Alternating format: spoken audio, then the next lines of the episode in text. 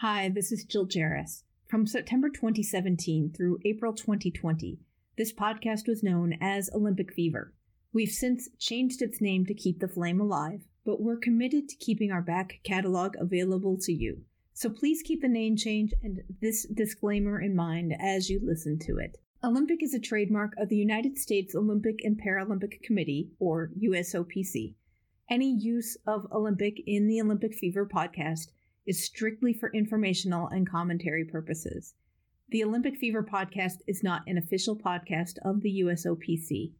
The Olympic Fever podcast is not a sponsor of the USOPC, nor is Olympic Fever associated with or endorsed by the USOPC in any way. The content of Olympic Fever podcast does not reflect the opinions, standards, views, or policies of the USOPC, and the USOPC in no way warrants that content featured in Olympic Fever is accurate. Thanks for listening, and now on to the show. The doctor took an x ray of my bones and he said, Man, he goes, What is it that you do? Mesdames et messieurs, the greatest festival of our contemporary society, the Olympic Games, is about to begin. This is going to be close. Oh!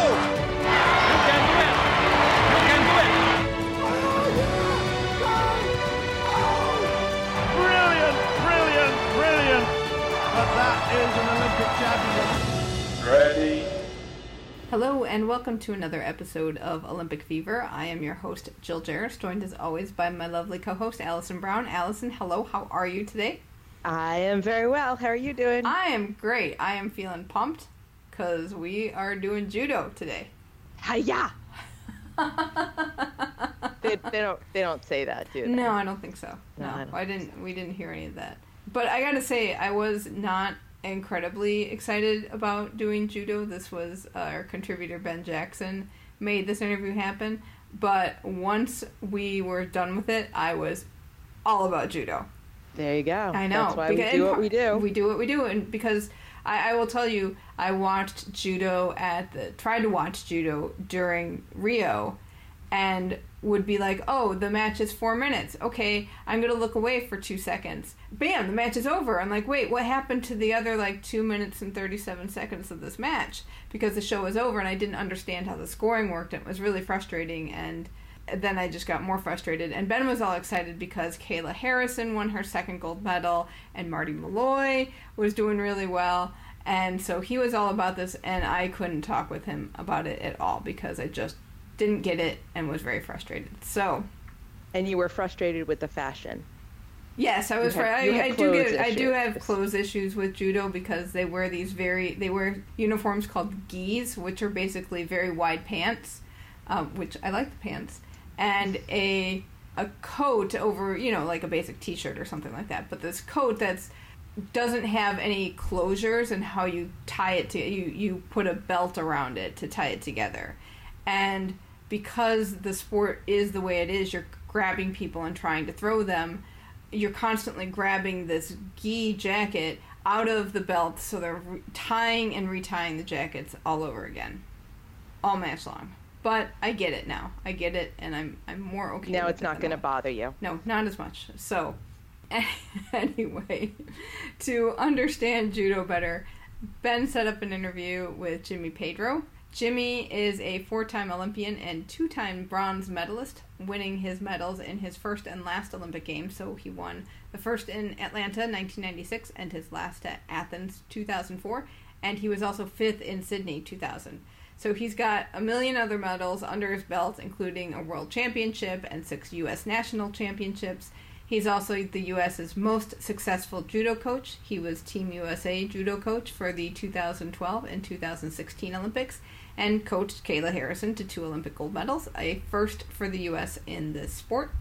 And now he runs Pedro's Judo Center in Wakefield, Massachusetts. And Ben and I went out there for a visit and a chat with the legend. Take a listen. Same partner on your own. 20 uchikomis each. 20 uchikomis Let's each. talk first about the sport itself. Martial arts. Why is martial arts different than sports? It's not just yeah. physical. Okay. Martial arts just aren't physical. They're they're mind body together. So there's a there's a strong mental component to martial arts training about being disciplined. It's very spiritual as well. You know, when we come in, we're respectful of all people. You know, there, there's certain rules and regulations and traditions that are passed down from the Asian uh, countries. Judo is a Japanese martial art. So bowing and showing respect when you enter the dojo or the academy that you train at, bowing to your teacher as a way of saying thank you, bowing to your competitor as a way of saying, you know, thank you for giving me your best, thank you for working with me today. So we, we teach the, the students an attitude of gratitude. So it goes much much beyond uh, you know the physical aspect of just playing a game or playing a sport.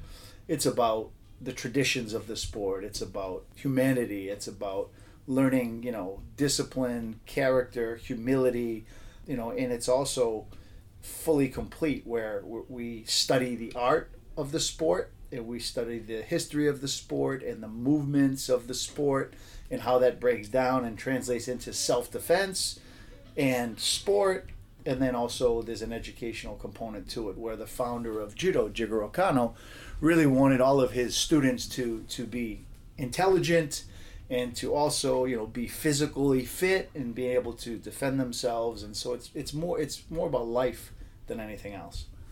And as you progress there it's there's ranks belts. Correct. So where does that start? Where do you start with and and? Everybody day one starts with a white belt. Okay. And you know different countries have different levels of belts or different colors but everybody in the sport of judo starts with a white belt and really the aspiration is to become a black belt. Okay. In between there may be yellow orange green blue purple. Brown is designated as an adult rank somebody that's serious about training who's reached a uh, you know a good level and that's across the board in all countries. Mm-hmm. and then black belt is the, the level of you know sort of mastery of the sport even though it's it's said that once you get your black belt, your training now just begins because you have a good enough level. Now you can take to the next level, and there's ten degrees of black belt. That was my next question. So there's more degrees on top of that. Right. So there's different degrees of black, and then the black becomes a red and white belt at sixth degree black belt. Okay. Sixth and seventh is red and white. Then eighth degree black belt is a solid red belt and then 10th degree black belt is really you start back over it's almost a double white belt but Okay. there's, there's really the founder of judo and maybe like five other people on the planet ever have achieved that rank or been Okay. given that rank Okay. So what differentiates the degrees in a black belt? Oh, So in- in the black yeah, belt? Yeah, within a black belt. Let's, it's time and grade it's how long have you been a black belt and have you continued training and perfecting the art Mm-hmm. since your first degree black belt and what contribution have you made to the sport so Mm-hmm. you could you could contribute by competing and Mm-hmm. achieving a higher level of, of proficiency in competition so you prove your rank and you're ready for the next belt by beating other black belts on a Okay. regular basis um, you can earn that through kata or, or forms where you've mastered certain number of forms to a degree you can earn that by giving back to the sport as a, as a coach no longer competing no longer doing kata but also giving back to the sport and, and teaching children and, and taking them to events and having your students achieve success you could also earn rank from refereeing and giving back to the sport by refereeing all of those regardless of what avenue you take to reach the next level of black, you still have to continue to practice the sport and come to dojo ju- judo training mm-hmm. and still skill development. okay. But you don't necessarily have to compete. You don't mm-hmm. have to referee. You don't have to coach. But you have to do one of those things, and then be able to test. There's usually uh, skill requirements. You have to know a certain number of skills to a certain degree, and be graded by a board that you prove that you can you can do these skills. Okay. So in the comp- the competitive judo, how does it work? Because I will tell you, when I watch judo, I get a little frustrated because I don't understand. You know, it's the we're working up half points, half points, and then all of a sudden, what's the ippon, where show's over. Correct. Oh, so how to score? How to how score does- in judo? How do you follow the yeah, scoring? yeah. So it, it, it's they've tried to simplify it greatly. Okay. So the first rule that you have to understand is that in judo, one throw ends the match. It's called an ippon. Ippon means full point.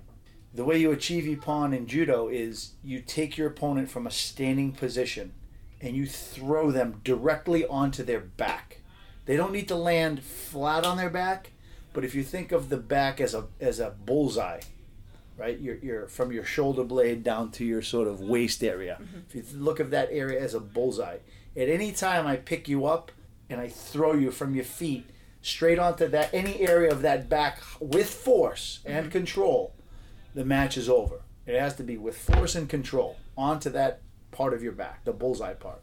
So you can land on, you know, right on this one shoulder blade really hard, quick, match over. It's called an ippon. Okay. Anytime there's a score that's less than ippon, now they give it a half point. It's called wazari. Okay. Okay, so now any score, if I, it has to be back exposure, meaning if you, I throw you 10 feet in the air, you land on your stomach, it's no score. Because I've lost control of your body to put you on your back. But anytime you land on your side, or you land on both your elbows and a little part of your back hits, Okay. or maybe you hit your knee first and then you hit your back, they're going to call it a wazari. It's a half a point. You didn't go directly to your back mm-hmm. and there wasn't enough force to end the fight, we're going to give you a half point. But now, two of those equals Ippon. So two half points equals Ippon match over. So I have to throw you twice in the match with back exposure to end the fight. So I have Ippon or I have two Wazaris to win by throwing. Okay. In judo, we also have grappling. So I can pin you, again, hold you down with control on your back where you can't get off, all the way onto your stomach. Then I do that for 20 seconds, I win. But unlike wrestling, where you have to have both shoulder blades down mm-hmm. for a two count, I just have to hold you largely onto your back. So you could be all the way on your side, but I've got control. You can't get to your stomach, it's still a pin. Okay. I hold you there for 20 seconds. I score Ippon, match over. The other way I can win is, is by submission. So I can strangle you and, and, hmm. and until you can't breathe anymore and you tap out, you give up. I win by Ippon. Or I'm allowed to apply pressure to your elbow joint. It's the only joint in, in judo that we can apply pressure to is the elbow joint. If I arm lock you, again, you tap out, it hurts, you submit, I win the fight by Ippon. So those are largely the four ways to win Okay. other than I have more points than you during the fight. Okay. So you want to stay on your stomach. You want to stay in your stomach in judo. Stay off your Okay. back always. All right. Yes. And you ha- how long is the the match? So now they they they've the rules constantly changing, but right now the fight is four minutes in length for both men and women. It used to be five for men, four for women. They've Okay. changed it now, so it's four for both. But previously, you could win by penalty. But now the rules, the way the current rules are, you cannot win a match by a penalty. You have to win by a positive score. So one of us has to throw the other. One of us has to submit the other. So it'll be a four-minute match. If there's no score, we go into sudden death. First score wins Okay. and we keep competing till one of us throws or pins or chokes or arm locks, locks the other. The only exception to that is disqualification. If you're if you stall too many times, you'll get disqualified. If you're not aggressive enough, or if you make bad false attacks, you're not trying to win the fight. There's ways you could be disqualified, and that would be three. You'd get three penalties in a row, and then you're disqualified. Okay. So, it, but if you're starting the judo matches when I've watched them, people are starting and they stand up. Yep. And if you get that half a point, I, you know, somebody's thrown and, Yep. and they land. Do they move immediately into grappling or does it stop? It, it, it continues directly into grappling. Okay. Uh, it, it will continue directly into grappling for a period of time until there's a stalemate position. When Okay. there's a stalemate position, the referee will stand him back up. There's not enough progress going on here. We're going to stand back up and start on our feet again. Okay. Now, some some athletes choose not to do any of the groundwork, so they might throw you and just let you back up because they figure I can throw you again. Why am I going to wrestle you on the ground? I- You're good on the ground. I don't want to wrestle you on the ground. I'm just going to throw you, make you stand back up, and I'll throw you again to end the match. Right. So that's what you might have seen. Yeah. But in in theory, after a throw, if it's not ippon, you continue grappling. Yeah.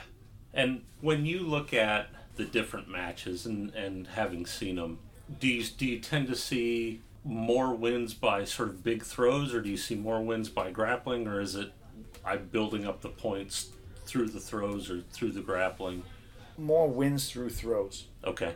With the the popularity of jujitsu and, and the you know many people understanding groundwork now because of mixed martial arts and because of the growth of explosion of jiu-jitsu the sport of judo is allowing more time on the ground than it has ever before because now people have an understanding. They're not bored to death anymore. They understand what's going on on the ground now. Yeah. and so judo has allowed more groundwork to happen in it in our sport as well and, and what we're seeing now is a greater number of wins by submission or pin or choke than ever before. But it's mainly because that's the trend. Everybody's sort of understanding, has knowledge, and is focusing more time on the ground. Yeah. Therefore, there's but but still a greater majority of matches are won uh, by standing techniques and throws because probably 80% of judo training worldwide is done on your feet. Hmm There's not a lot of focus by other countries on the ground game. Yeah. So if you're everybody practices on your feet, then when you go to tournaments, they're going to be good on their feet and they're going to focus on their feet. So if if if you were in a match Yes. and you're both on your feet, but you saw an opportunity to choke a guy, would that happen on the feet, or would you just generally go right to a throw? Well, because if if you jump on my back and then I th- end up getting you onto the the onto your back, you- you're putting yourself in too risky of a situation. I'm going to throw okay. you to win. Yeah, yeah, You know. that makes sense. You'd have to do the choke and take me to the ground or finish on the ground. Yeah, yeah.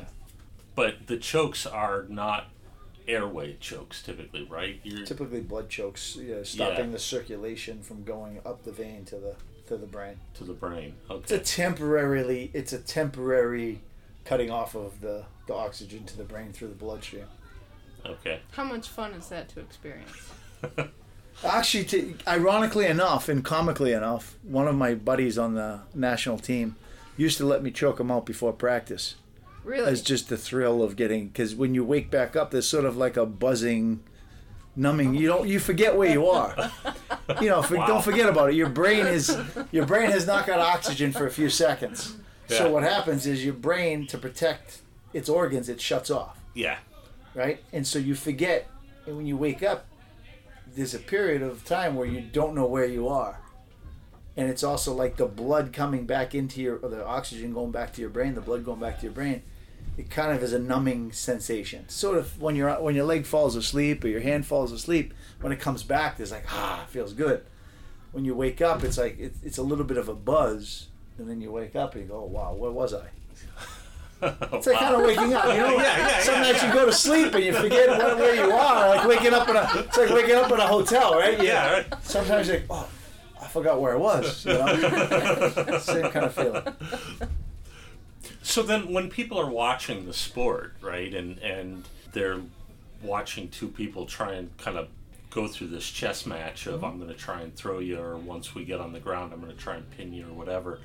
What's kind of the best way for a novice to look at that match? Do you think? What should they be watching for? The one part that I think most people don't understand is that the person that controls the, the grabbing of the uniform, whoever grabs the uniform better than the other, like the, grip on the uniform means a lot. So the, a lot of people, novices, when they watch, they say, "Why don't they just grab that gi? Why do they keep, you know, breaking the grip?" And because if you give somebody too much control, they're gonna slam you. It- Yeah. it's a fact, right? I mean, it's like in wrestling, right? They head and hands defense, and they they go underhook. Somebody gets an underhook, the other guy backs away fast because you're giving them too much control of your body. Right. It's the same in judo. They're fighting for that grip on the uniform. The person that gets the the, the most advantageous grip then has the best chance of scoring and throwing the other person. So there's a big fight for grips first once the gripping happens, and then there's sort of the attacking that takes place after that. And, and it's literally it's, it's a push pull sort of tug of war. Right. You sort of have to feel where your opponent is moving and how they're defending in order to throw them in in, in that direction. So so judo is translated as the gentle way or the way of getting out of the way of force and using your opponent's sort of strength and momentum to your advantage to then throw them. Right. So, you know, if if you and I were pushing each other, and I was pushing as hard as I could, and you were pushing as hard back, w- what I would do is I'd push as hard as I can for a second or two, just to get you to push back on me. When you push back on me as hard as you can, then I let go and I just throw. I, I- get out of the way and I just throw you by. You know, much like if you saw like NFL linebacker, NFL like defenseman trying to get past the guy blocking, You know, a lot of time they swim the arm and they they shuck them by. Basically, you're just getting out of the way of their force. Yeah. In judo, we use that force to to throw you. You know, we use that momentum to throw you with different techniques. So as you're watching it, even though the gripping part can look boring, for the athlete, they're trying to win the fight. They don't care how boring it looks for you. We're Yeah. trying to win. We don't want to lose. We're trying our life for this. I'm Yeah. not giving this guy a good grip until I'm ready to engage. And so that's sort of the cat and mouse. It's it's similar to fencing, right? And you watch fencing, you see them smacking the thing, smacking the slow, slow, slow, and then all of a sudden someone will make an offensive move. When they go for it, either they score or the person counters them and scores on them. Judo's the same way. You know, it's why are they doing this pitter pat thing? That's kind of why we do Yeah. it. Yeah. So But- then I'm guessing there are a million ways to grip people, Mm-hmm. And you have to size up your opponent, like where on the body would be good to grip them. to- Correct. Okay. Correct. So it's it's based on it's based on leverage. It's based, Okay. you know, tall people. You're never gonna grab a tall person up high around the neck. You're gonna grab them on the chest or the lapel. You know, and then there's also left-sided players and right-sided players. So if they're if they stand a certain way, then they're exposed to certain techniques versus if they stand the other way. So in orthodox and south, you know, orthodox and southpaw in boxing, same thing. It's hard to fight a lefty in boxing because you're usually fighting righties. So the way you move, it, it differs, right? Because you, you don't walk into a lefty's punch. You, you circle away from their power hand. So it's same thing in judo. There's like a way to engage a lefty versus a righty, a way to grab a lefty versus a righty. So there's more to it than just go grab the pajamas and throw them. How long does it take you if, if we're on the mat now and we're standing across from each other? Do you quickly are you able to sort of quickly analyze how this guy is going to be, or, or does it? Do you kind of have to learn that as the fight goes on? Well, with the evolution of, of technology in the sport, there's almost no athlete that we don't understand today. Yeah. that that we've never seen before on the national circuit. Do you know what I mean? So thankful for you know videography, thankful for the IJF really stepping up the professionalism of the game. We have instant video, we have live feeds of every competition now. Everything that's on the international circuit is always live streamed on the internet. So I watch all of my fighters in my in this country and all the fighters around the world in every division, men and women, compete in every event on the circuit and there's a database of all of those players and their fights so you can look up any athlete in the database and it'll spit out their last you know 50 50 matches that they've competed in so you can watch video on anybody and everybody that's top 250 in the world Wow. you know so it's it's now it's almost impossible that you would go against an opponent that you've never seen before Yeah. unless they're from some obscure country in Africa and they've never competed before. But it just doesn't happen.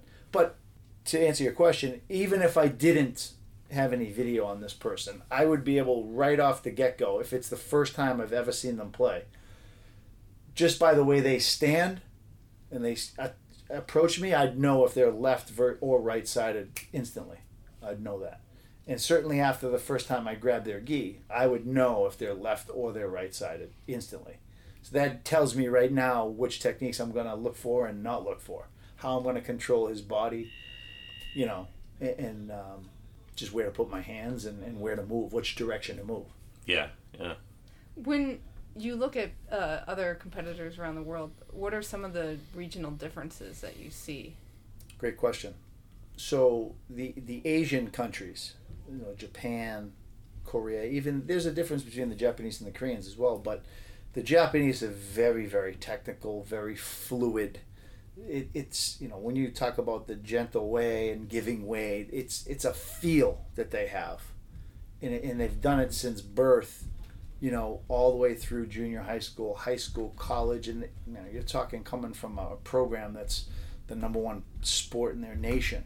So those athletes coming up through the system, they have such a good feel for the sport and, and the level of technical expertise they have is far greater than the rest of the world because you know, the knowledge is passed down from instructor to instructor to student and the Japanese like they're not very physical but they're very technical and fluid in their movement so very quick fast and, and they get a reaction and then they just throw the Koreans are the same except the Koreans also bring a very physical aspect to the game. They're very very hard strength and conditioning programs, lots of stadium stair runs, lots of you know uh, weight training. So they have a quick, fast pace like the Japanese, but they're also physical players. Now the Japanese have become maybe 10 years ago they were getting beat quite a bit. The rules have have since changed that that really benefit the Japanese now. But 10 years ago they didn't. You know, there was a lot of leg grabbing, there was a lot of tackling, there was a lot of wrestling where it was a physical sport and a lot of people were able to sort of beat up the Japanese physically. But now the gripping game has changed. They've changed all the rules, and, and so now it benefits them more. But even they are becoming more physical and, and, and more forward thinking in their approach to the sport. They're, you look at the Japanese team now, and they've they're all carrying muscle with them. They're weight training seriously. Their strength and conditioning is as a professional athlete, whereas before they just did judo. Now they're adding the strength and conditioning component component to it. Now they're even more difficult to beat. But going back to regional, like if you go to the Russian countries or Eastern European, former Eastern European countries, very, very physical, still have a good technical side, but the physicality and, and the power of the athlete is entirely different. And the way they grab the uniform in an unorthodox way is also different. So, you know, coming from uh, a, an NCAA wrestling, I was a Division One wrestler in, in college you know, I was used to people grabbing my legs, picking me up in a physical game. So for me, I was able to compete with the Europeans no problem because I was used to that sort of physicality. But a lot of people aren't. You know, and then I'd say Brazil is Brazil has a big Japanese population, and as a result, they have a very technical side to their game as well, and that's why one of, they're one of the leading nations in the in the world in the sport of judo. I didn't realize Brazil was I you know Yeah. I but I guess I'm I'm caught up with the Brazilian jiu-jitsu right like that's what you hear about and And it, it Brazilian Jiu Jitsu is, is tiny in comparison to Olympic Judo in Brazil. interesting okay Because it's it, it is strange because there are certain countries where judo is the number one sport, at least Olympic sport, you know, because there's, there's also paid sports. I mean, we know mm-hmm. soccer is the number one sport in the world, right? Because Yeah. of the amount of money and the amount of attention that goes into it and the accessibility of every, every kid can play soccer as long as they have a ball, right? But in the sport in, in Brazil, you know, the country only wins about 10 medals at each Olympic Games. Well, if, you know, five of them are coming from judo, they're going to invest a lot of money in their judo program because they already having success. So let's invest more. yeah So that it's sort of the Cinderella sport in Brazil, judo. It's much like you know women's gymnastics in this country, or you know swimming or track and field. It's, it's the one we win the most at. It's the one that's always on television as a result, and therefore it's the one that gets the most funding and the most kids want to go into those sports because that's where the stars are. It's the same with judo in Brazil. It's the one that's always on television during the Olympics. It's the one that brings the country brings the country pride. The government throws a lot of money at it. More kids want to do it. It's just this vicious cycle of, of excellence. Yeah. It's the same way with Japan and judo. You know, right now, judo is the number one Olympic sport for the Japanese. Every Olympics, it's the number one sport. They win the most medals in judo. So going into Tokyo 2020, I mean, they have a $20 million per year budget to develop their teams to win medals for Japan. It's the country, you know, probably Yeah. a judo player carrying the flag for Japan at the Olympics, and most likely they're counting on, you know, at least, you know, five to eight gold medals from judo to support their country. Well, so we have like 330 million people or whatever it is in the U.S. We have big sporting programs all over and that kind of thing. How is it that we don't have?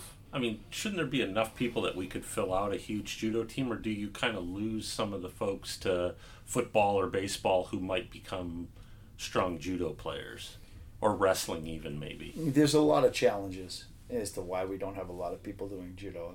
We could talk for probably 10 hours and I'll give you, you know, 100 different reasons why. But one is the accessibility of the sport. There's not enough places for people to go to learn judo. There's not enough judo clubs and judo instructors in this country. Okay. That's number one, right? Because if you think about the town of Wakefield, Massachusetts, the mentality of parents is we want our kids to get involved in activities, sports activities, right? And so we started maybe five or six looking for activities for our kids. Well, we have organized everything today. There's nothing that's not organized. And there's nothing your town doesn't have. You want to go learn to swim. You want to learn to play, you know, soccer. You want to do football, pop warner, You want to play t-ball, baseball. You want to go to gymboree and gymnastics and whatever it is. It's all there Yeah. in that town. Well, I happen to be in Wakefield, so we have a lot of people doing judo in Wakefield. But if you go to Methuen, Massachusetts, where I live, there's not a single judo place. So the closest judo place you can go if you come from Methuen is Wakefield. No parent's going to take their kid 30 minutes away in today's society to go try judo. It's Right. too far. Yeah. I'm not going to sacrifice that much of my time because mom and dad both work, and there's so many of these other activities that they can do. And so, and they don't know the difference between judo, karate, taekwondo, anything my- else. Oh no, there's a, there's a karate school. I'm going to take my kid there. You know, so judo's not accessible enough. If there was a judo school in every single town in the country, then we'd have a lot of judo players Right. but logistically it's not possible. And then on top of that, if you don't have a good judo place to go, a good instructor who does it as a business or who is professional, then your experience isn't that good either, right? Yeah, yeah. So I mean, that's what Brazilian Jiu-Jitsu has right now. They have the power of marketing behind them. The UFC and all MMA organizations have sort of identified Jiu-Jitsu as the sport that we talk about what rank they're in so that we can validate who they are in MMA, right? This guy is a brown belt under Renzo Gracie. This guy is a purple belt under this other organization. Like they always tell you what rank they are in jiu-jitsu. They never tell you like, oh, this guy's, you know, ultimate MMA, kickboxing, whatever. You, you hear about it, but they never talk about judo, they never talk about karate. Like they just don't talk about their rank in any other sport. So therefore that marketing power has put people in jiu-jitsu academies across this country because now Yeah. people watching UFC or MMA, well, oh, I know how to do that kimura, I know how to do that arm lock, I know how to what the choke is. You know, they, they understand the positions, Yeah. and when you understand a sport, you watch it more. Right. Right, right. What gets people hooked on judo? Good question. Well, I can say from from my own my own experience in teaching kids, judo's a, judo for kids is is the funnest like is the funnest sport, and girls particularly gravitate towards judo more than boys at a young age because there's no other sport that girls can do that's physical. That's truly hands-on physical. Girls don't play football. Girls don't really play ice hockey unless they play on a boys' team at a young age because there's not enough girls to do it, right? Right. So what do they play? They play soccer, they play basketball, but it's still not physical sports. So when like my judo school, I almost have half half girls, half boys. And the girls love it because they can actually interact and be physical and and, and mm-hmm. you know, get stronger and they just like it because they can't get it anywhere else Yeah. right? So it's it's a great sport for girls, but in terms of physical development, in terms of coordination, developing strength, getting confidence, self defense, there's no better sport for a child to teach them like life lessons and to help them protect themselves than judo because it's hands on. Right? We know that like any guy, any person who's wrestled in high school and college can pretty much handle themselves in most situations because they're physically strong enough. Right. Well, judo gives you that same level of physicality that wrestling does, but it's a much more fun sport because it has very um, cerebral side to it. You can outsmart your opponent. You can outwit your opponent. You can. It has a feel to it. It's a game, you know, and it, and it's much more technical than wrestling. Doesn't matter how good you are at wrestling. If you go against someone that's 50 pounds heavier than you, and they're as good, they're crushing you in Yeah. wrestling.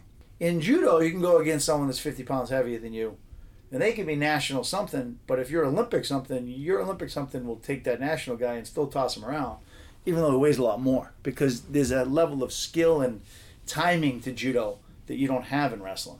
And so it, it's it's a fun, it's a much more fun sport to play, and it's exhilarating when you take someone and you throw them on their back. It's a, it's fun. Yeah. You know, I've done both sports. I love wrestling. It's great, but it's a grind and it's tough, right? Judo's a grind and it's tough, but it's also fun. You know, and so what what people fall in love with is they I think they fall in love with the fact that it's it's a fun way to stay in shape, to interact with someone that that today I'm better than you, tomorrow you can beat me, the next day I'll beat you, and it's kind of a we got to keep getting better and outwitting each other. You know, normally if there's two guys that are close in skill, it's very rare that one guy always beats the other guy.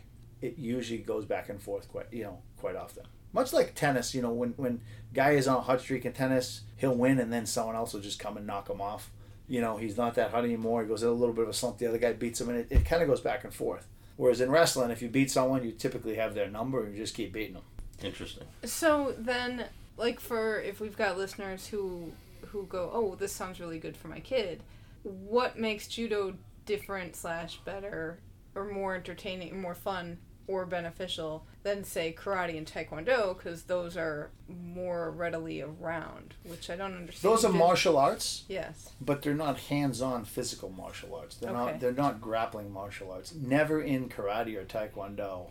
I would say never, but because when you get to the competition aspect, you do spar, you do go mm-hmm. against people. But they're much more form based, especially early on. You're learning movements, you're learning how, where to strike, how to strike, how where to step, where to kick. You're learning positions, but you're never really going against anybody else. Okay. So you're developing confidence, you're getting more fit, you're getting disciplined, but it's less interactive and it's less hands on. So therefore, it's almost, I don't want to say a false sense of confidence, but it really is somewhat of a false sense of confidence because unless you actually go against somebody all the time, you don't really know what you're, you're capable of doing. You don't really know what kind of reaction you're going to get out of somebody else. So until you get to the sparring part of it, where you're actually like learning how to defend strikes for real at full speed, then that's when you're going to be skilled as a self-defense person. But when you're never going against anybody, you don't know how to defend a takedown. You don't know how to. Then it's you know. It's not the same. Like judo is always. You can do judo 100% against the other person. You never have to hold back, and you will not hurt them, and vice versa. I'll go against any guy in my dojo, and if I throw them, they get right back up. If I choke them, they'll tap out. They'll come right back at me again. I'll arm lock them. I'm not breaking their arm. They'll tap out. We'll get. We'll keep going hard, as hard as I can go, and as hard as they can go. We'll we'll just keep training. We both get better. We both get stronger, and we both walk out of the dojo and go have a meal together, and, right? But it, you can't do that in boxing. You can't just like punch someone in the head as hard as you can. Right. You have to hold back. Same in karate. You're not going to kick someone in the skull as hard as you can. You're not going to kick them in the ribs. You're not going to try to take their knee out because they're not going to be able to walk. You know, you'll knock them out. So it's it's one of the only sports you can actually do 100% against somebody in a real self-defense situation where they're giving you their best and you're giving them th- your best every single exchange, and it's real. I can't punch them. I can't kick them because that's against my rules. But pretty sure that if I grab anybody that does punch and kick, that they'll be on their butt quick, and you know they're not used to fun punching and kicking off of their back. So that's why you know the UFC. You know, guys, when you look at MMA, grapplers that can't take the other person down, that is forced to fight on their feet, usually don't do well. The boxers that don't know how to stop a takedown, or a striker that doesn't know how to stop a takedown, they don't do very well.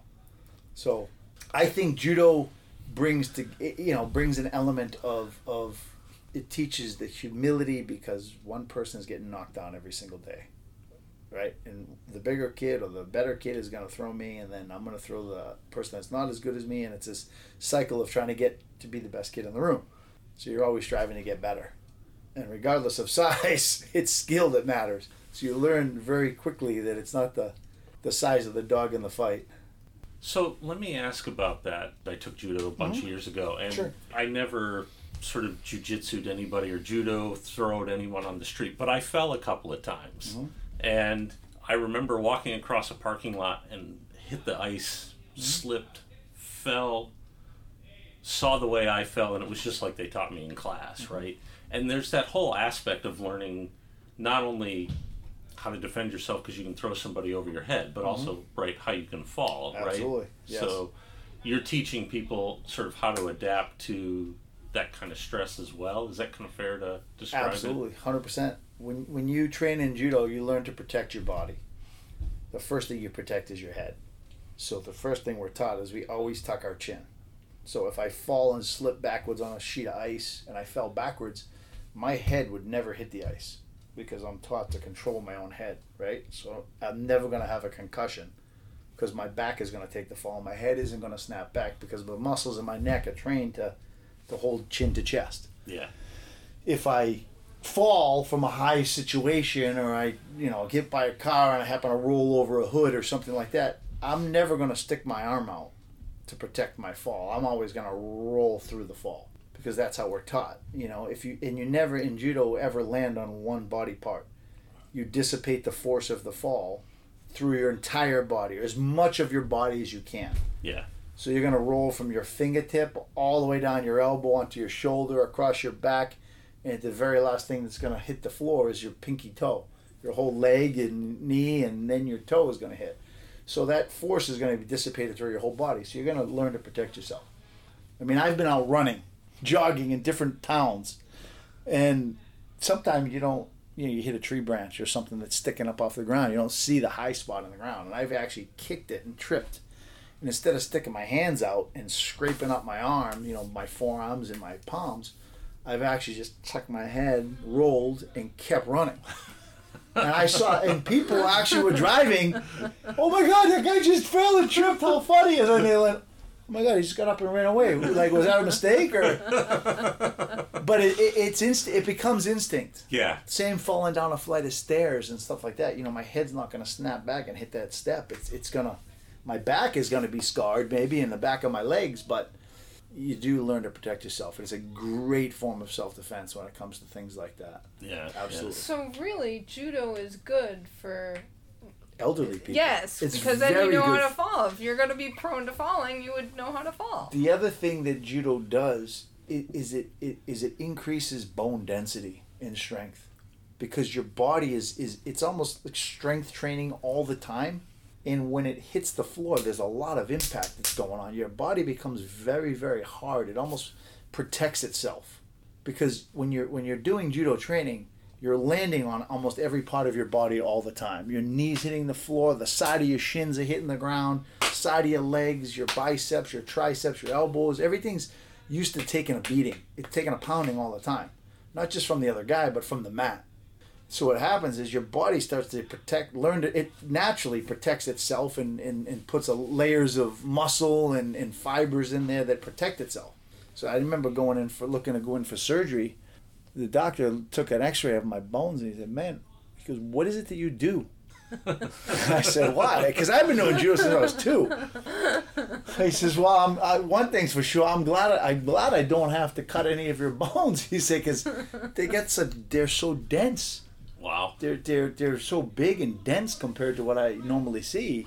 But again it, it, it helps with you know make make a stronger more more durable i've never broken anything Fing, you know, maybe fingers and, and ligaments in my hands and my toes, but like no major bones I've ever broken. Yeah. I've played every sport imaginable. You know, disc problems and things like that, but not nothing bone related or you know. Yeah. So it's interesting. But elderly people, absolutely learning how to fall and and if they slip or they fall. I mean, that's the biggest thing. My grandmother, she didn't do judo, but when she was ninety, she fell and broke her hip, and at that, point, she had to we had to move her out of her house into a nursing home because or an assisted living facility because she couldn't walk you know and it was that it, it wasn't that she her brain went or physically she couldn't just she broke her hip and that was it Wow, fascinating. We had a question from one of our listeners. Listener Patrick wanted to know about the progression of judo people going into MMA because Kayla's got a fight coming up. Mhm. What do you think of that? Well, most the, the the challenge with judo players is that, as we stated earlier in this podcast, in other countries, those people are stars. Mm-hmm. So in in Brazil, the Olympic athletes, the highly proficient athletes in Brazil, in France, in Japan, they're the stars of their country for their sport. And in the, the culture of judo and the International Judo Federation, they have shunned mixed martial arts. You are almost you are blackballed from judo if you even decide to do mixed martial arts. They do not want you to associate with judo at all any longer. So you're talking about people who make their livings from their countries and their sport. They don't even think about doing mixed martial arts because they're going to ruin their future livelihood in the, the sport that they they love and they're known for. So when they make a decision to go do mixed martial arts, that's it. They're out of judo for good Wow. In those countries. They're not ever going to be welcome back to, to coach a team or to be involved in judo ever again. So they have to make that conscious decision. So we don't get a lot of our top athletes ever going into mixed martial arts because number one, they're all foreign. We only have a few champions in this country, right, that, that have won at the Olympic level. Of those people, most of them are female, right? Because Kayla and Rhonda, mm-hmm. they're both females, right? Travis is one, but he doesn't want to do mixed martial arts. So we haven't had a lot of high level judo players in this country try to do mixed martial arts. And usually when we do, those people have already dedicated an entire lifetime to the sport of judo and given up all kinds of money and, and fame and whatever else to pursue judo. So by the time they finish judo, they're poor, they don't have a lot of money, they got to start a life. And to now learn mixed martial arts and do mixed martial arts when I'm 30 years old, I'm only setting back my real life again another five or 10 years. Right. Because you can't instantly be good at MMA. Mm-hmm. It takes a long time. Yeah. Kayla's in a good spot. She decided to start mixed martial arts when she's 25 years old. She she was paid by the World Series of Fighting, now the Professional Fight League. She was paid a salary every month just to train. See if you like it.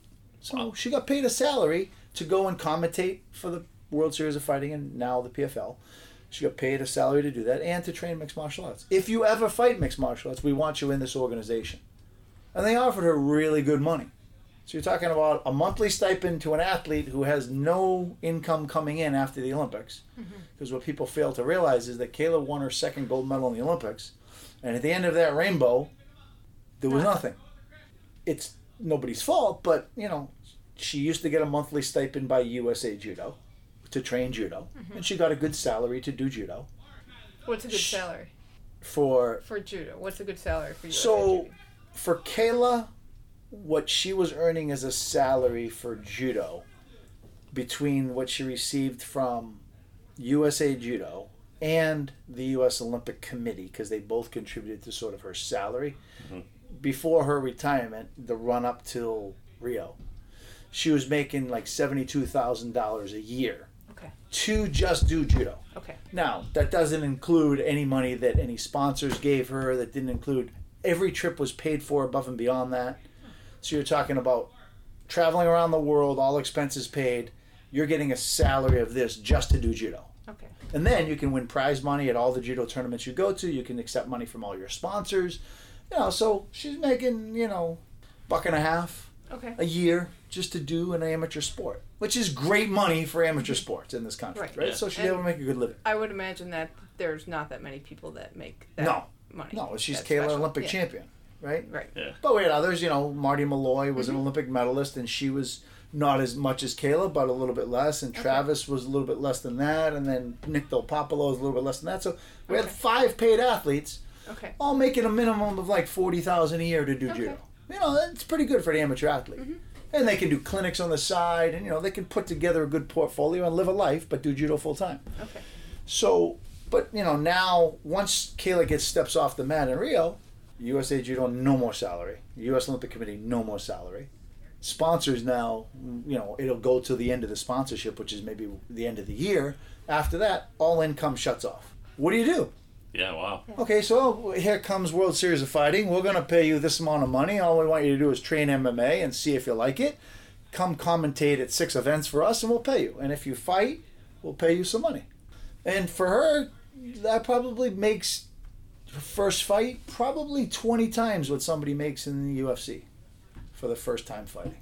It was a good deal. Yeah. A really good deal for her. So, do I blame her for doing mixed martial arts? The day she won her second Olympic medal, the press asked her, Are you fighting mixed martial arts? My answer was, Hell no. Are you ever going to fight judo again? I said, Hell no. Why would you do that? You're already a world champion, two time Olympic champion. Time to enjoy life, time to move on. What's the next chapter? I thought that she'd be have all sorts of opportunities to do nine million things. Speaking engagements, write a book, do a movie, you know, a couple of corporate sponsors, go, you know, meet people, whatever. Zero. So now what? Mixed martial arts, here we come.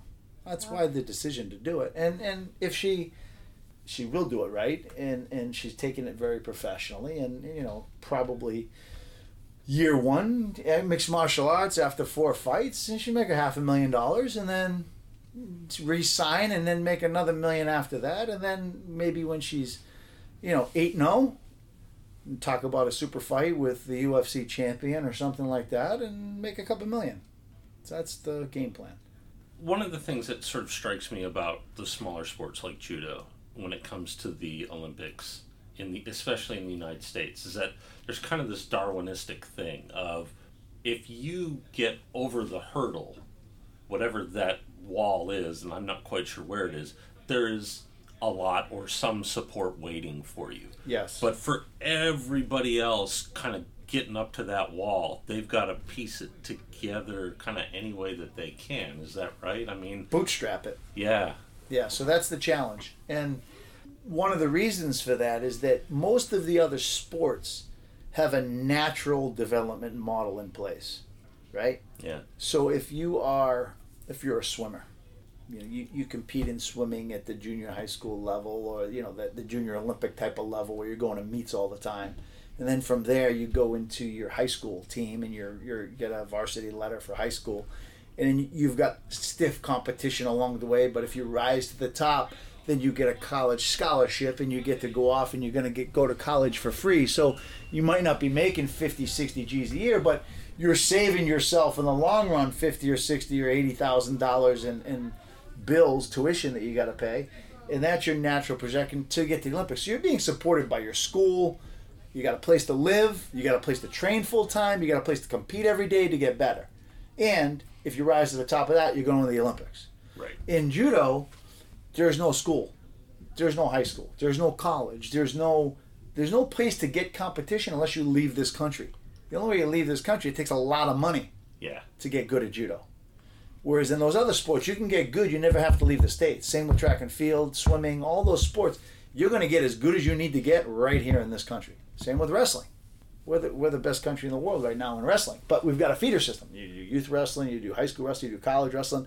You rise to the top of that. You go to the training center. You become an Olympic. You learn freestyle. And there's a natural progression to the top. We just stay in America and do it. Right. You can't do that in this country in judo. And when you need the money the most is when you're developing.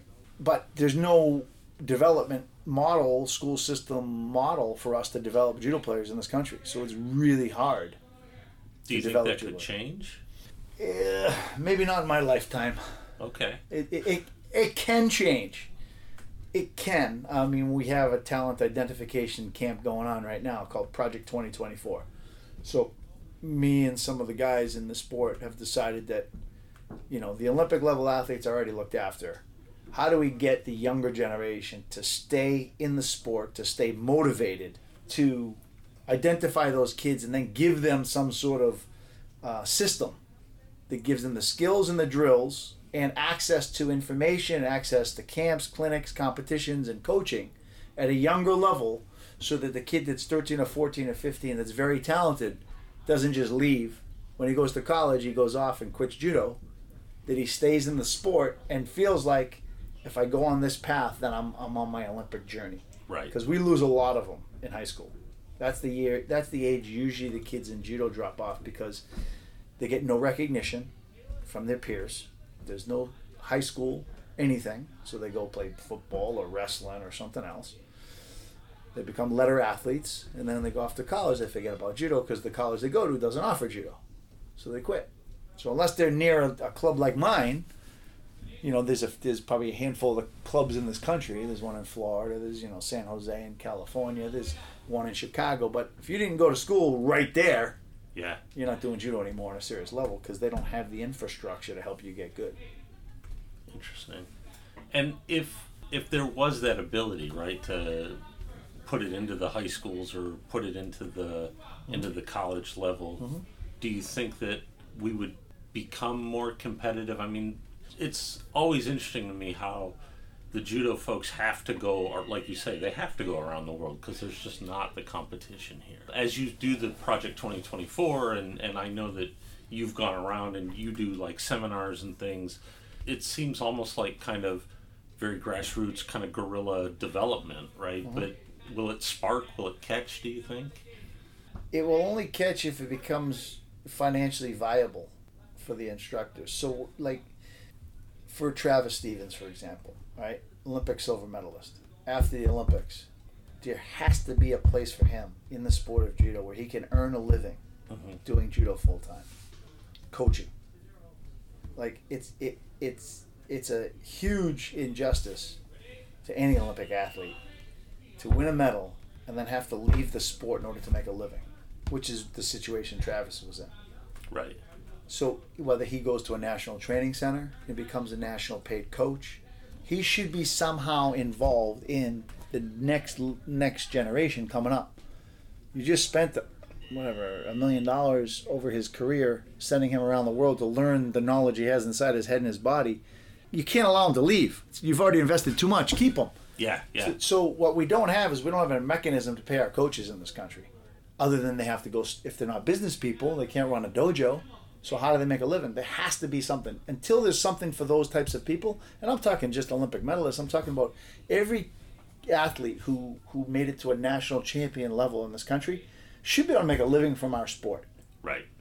Because when you have good coaches, then you have good players. When you have lots of good coaches, you have lots of good players. You have lots of good players, then you have more good players, and it just it catches on and snowballs that way. But it won't it won't happen until everybody can be full time job, Yeah. professional. So what jiu-jitsu has done, right? Jiu-jitsu has taken all these guys from Brazil. They there's a mechanism in place. Leave Brazil, get your visa, come to America, go spend time at Renzo's school or Hillian's school or somebody's school, learn, learn how to run a school, and where they're going to help you finance, you're going to move an hour from me. Go open a school over there. You go open a school there. And all their students are opening schools, and they're finding a place that's not competitive. There's not a lot of other schools, and they're jumping in. And the sport is growing because the instructors are coming from other countries, and they can make a living here from it. Yeah. All these, I, I know, I, I outfit all their gyms with my mats. I build their training. I build their training centers. That's what I do for a living. I Yeah. build people's training centers, and I outfit them with gis and gear. So, in Brazilian Jiu-Jitsu is our biggest customer, but they're able to professionalize it. Until judo has professional coaches that can do it full time, we will never be a, a thriving sport. Golden score. Same partner. Thank you so much, Jimmy, for all the time you gave us and letting us also watch some of your Project 2024 kids in action. That was really cool to see. So, if you are into judo and you want to hear another great interview with Jimmy Pedro, you should check out episode 300 of the Grappling Central podcast at grapplingcentral.com. Ryan Ford, who runs that show, has really interesting conversation with Jimmy that's a little bit more technical than the one that we had, but I highly recommend it because it was fascinating as well. And I want to give another shout out to Mark Gillespie at WhiskyCast for his microphone advice, which really helped me be able to capture some judo sounds. So if you love all things whiskey, check out his show at whiskycast.com. And I'll put links to those in the show notes. So we talked about Kayla Harrison's MMA fight during the interview. Yes. That's actually happening tonight as we tape. So it's August 15th today. The interview is happening tonight at 10 p.m. Eastern. It's going to be on NBC Sports and also streaming on NBCSports.com slash live and the NBC Sports app. So I've tweeted that out. Hopefully we'll get to catch it and see how she does. I got to tell you, oh my gosh, he was so amazing, right, Ben? Yeah, he was a great guy to talk to, and he was really smart and motivational. And you you walk out of there and you feel like I've been around people who are really striving to do their best, and it makes you kind of want to stand up a little straighter and and work a little harder at whatever it is you're doing. If anything, I just kind of wish we could have gone out on the mat with him. He had his his development team there, and they were working on preparing for for big competitions, and and they worked hard while we were there, but it looked like a lot of fun at the same time. It did, and he and Allison, he was walking around in his Rio 2016 gi that had his name embroidered on it. I know. Oh man, he was pulling out. It, it, it wasn't like he was pulling out the stops, but you know, you knew you were around the man, I want him to be my life coach. right? Oh my gosh, I you'd just be want able to do to come- everything. I just want him to come over every once in a while with his fabulous Boston accent and just yell at me and tell me what I need to do to be a better person. He, that interview was so much fun. I'm jealous that I didn't get to meet him because he just he seems like so genuine in his, his work and his humanity. And I just love when we get to meet people like that. Well, maybe we can go back up and he can teach us how to fall. Because although we are ageless wonders, we should all know how to fall. Yes. And we all know that I am a klutz. and knowing how to fall would be very handy. You know, you know what else I thought was fascinating because you know I always find the money aspect fascinating. Yes. But it was interesting when we were sitting there and I thought talking about the money that the elite athletes get. And of course, you're only talking about a handful of people. Right. And you think, oh, Kayla Harrison's making 150,000 at the height of her career in judo from from doing judo. And you you know, you might think, "Oh, that's pretty good money." But it's not good money when you think about other professional athletes. Oh, You know. yeah. I mean, that's not even the base salary for a professional baseball player. right? Oh, it's crazy to think that. And I, I don't know. It's it's really hard to see people love to do something, and the fact that the Olympics has always been faster, higher, stronger. You know, there's an interesting dichotomy between the we want to be faster, higher, stronger, which involves more and more dedication to a sport. And yet there's still that element of amateurism and, oh, you should really be doing this in your spare time, kind of from the old school. This is a sport, or th- these are games for gentlemen who have the money to do this in their leisure time, kind of thing. Yes, ri- richer is not one of the hallmarks of the Olympics. Yeah, well, uh, we should say at least the athletes aren't getting any richer. No, most of them not. Yeah. I mean, you got the rarefied few, or if the professionals can come in and play their sport, but Right. it's really hard, and it's it's really sad to see someone who has won two gold medals get like almost nothing out of it, or nothing that that sustains them, and she should really be able to keep practicing her sport in a way to help the next generation. Yeah, you are not. You're some- not going to bring me down after the Jimmy Pedro speech, though. No, I am I'm not. letting you destroy my vibe after I heard that. No All right. way. Okay, Ben, bring her back. Oh well, no. I mean, I think yes. sometimes we think about the athletes and we think, well, gee, if you if you win a gold medal, somehow you en- you enter this rarefied world that a lot of your your problems are solved. And I think one of the things that Jimmy talked about, and and that's true, is that you have to take all of those tools that made you that gold medal athlete and apply them to the rest of your life. And you have to figure out how to do that. It was interesting when he said, Kayla won her second medal. Okay, now it's time to go and live your life and do something else. And you've got nothing to prove competitive wise. So now you've got to take those skills and, and use them and, and and build a bigger life. And I think he understands that. I think that in in a lot of ways we hear about people kind of sacrificing for their sport and pushing forever, but one of the things that he sort of seemed very conscious of was how do I make those skills transfer into being just kind of a better person? But I think that's inherent in the nature of judo as a martial art too.